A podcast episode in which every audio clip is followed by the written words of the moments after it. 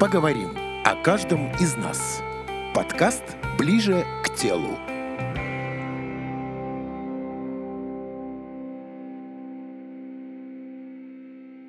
Здравствуйте, дорогие подкастослушатели!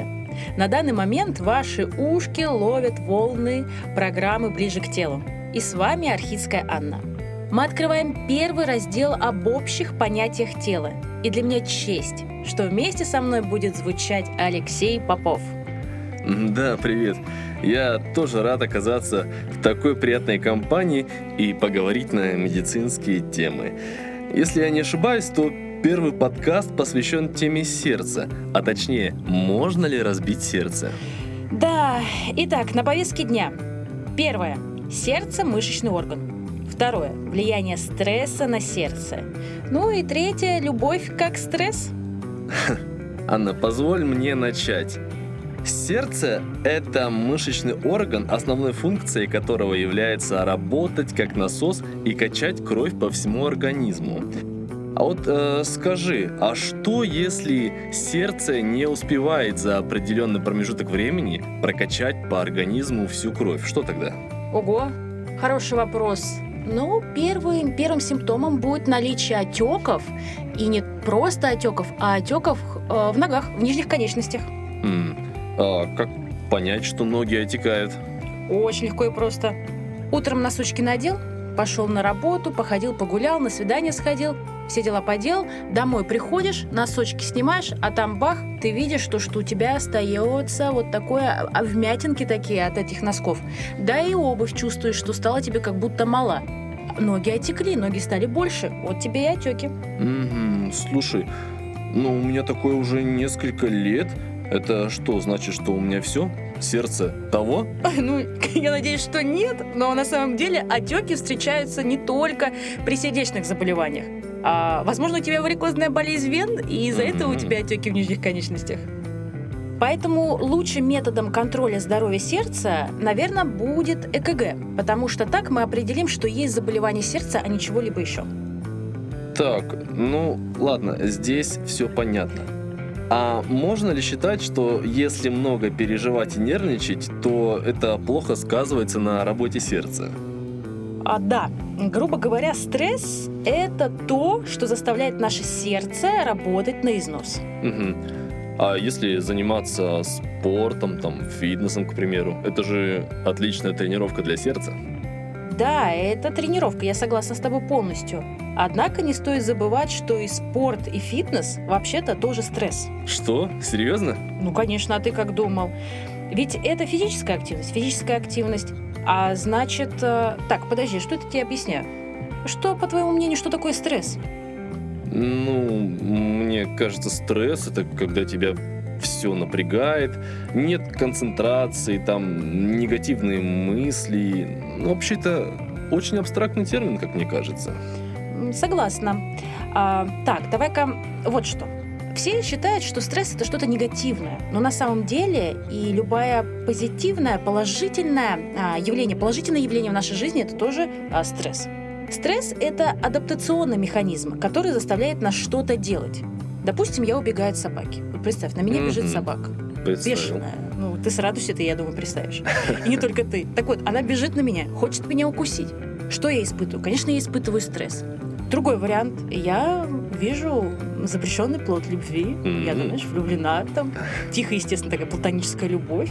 Вот. И мое сердце будет так же колотиться, как при виде этой собаки, которая на меня бежит, и так же, как при виде моего запрещенного плода любви.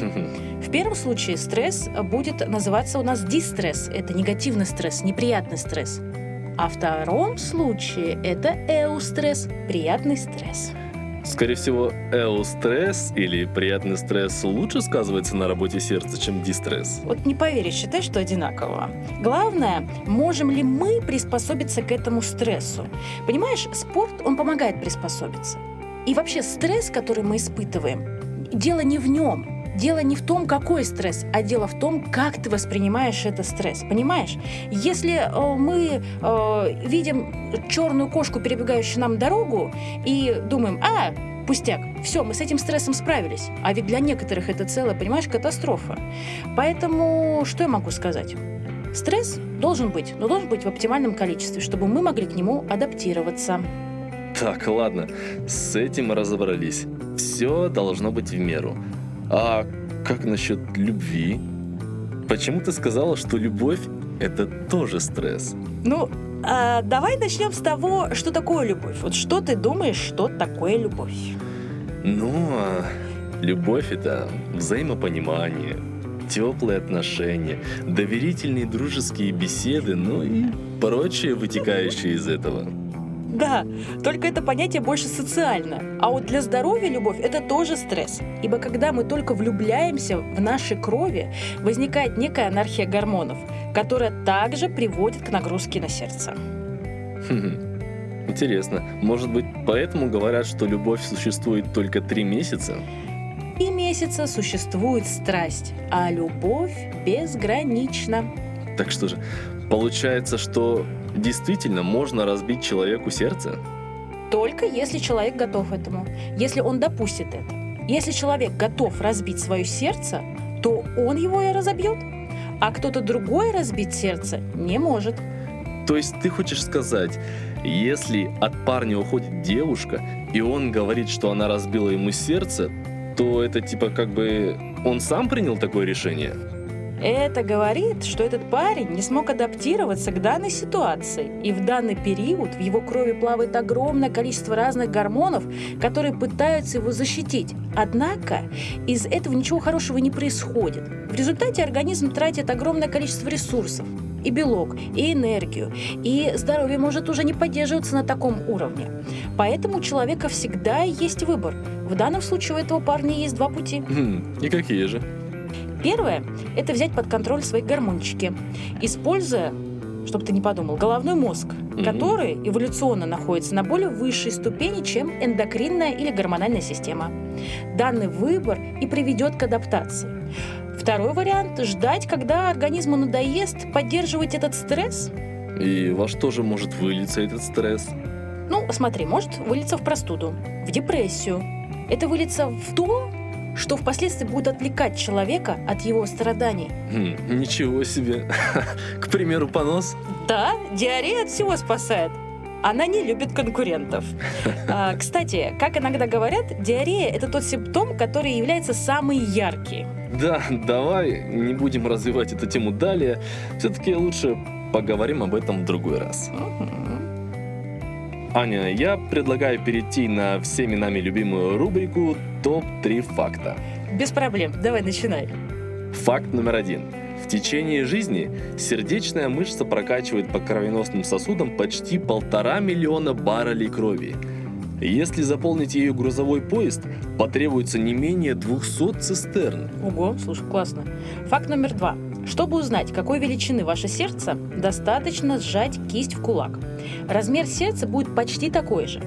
А если взять в руку теннисный мяч и сжать его с максимальной силой, вы сможете узнать, какое усилие прилагает ваша сердечная мышца, чтобы ежесекундно прокачивать кровь по организму. Хм. Факт номер три. Фильмы ужасов, в которых сердце вытаскивают из груди и оно продолжает биться, не лукавят. Собственный запас электрических импульсов сердечной мышцы позволяет ей продолжать сокращаться, даже будучи отделенной от тела, но только до тех пор, пока в ней будет сохраняться достаточный объем кислорода. Вот такие дела. Поэтому надо запоминать, что все хорошо в меру. Да, лучше улыбаться, нежели чем грустить. Однако не стоит забывать, что и грустить иногда все-таки тоже полезно. Аня, ты забыла, что мужчины не плачут. Ну, посмотрим. Об этом, кстати, давай в следующий раз и поговорим. Что ж, в таком случае до связи. С вами была программа «Ближе к телу». Будем скоро. Пока-пока. Пока.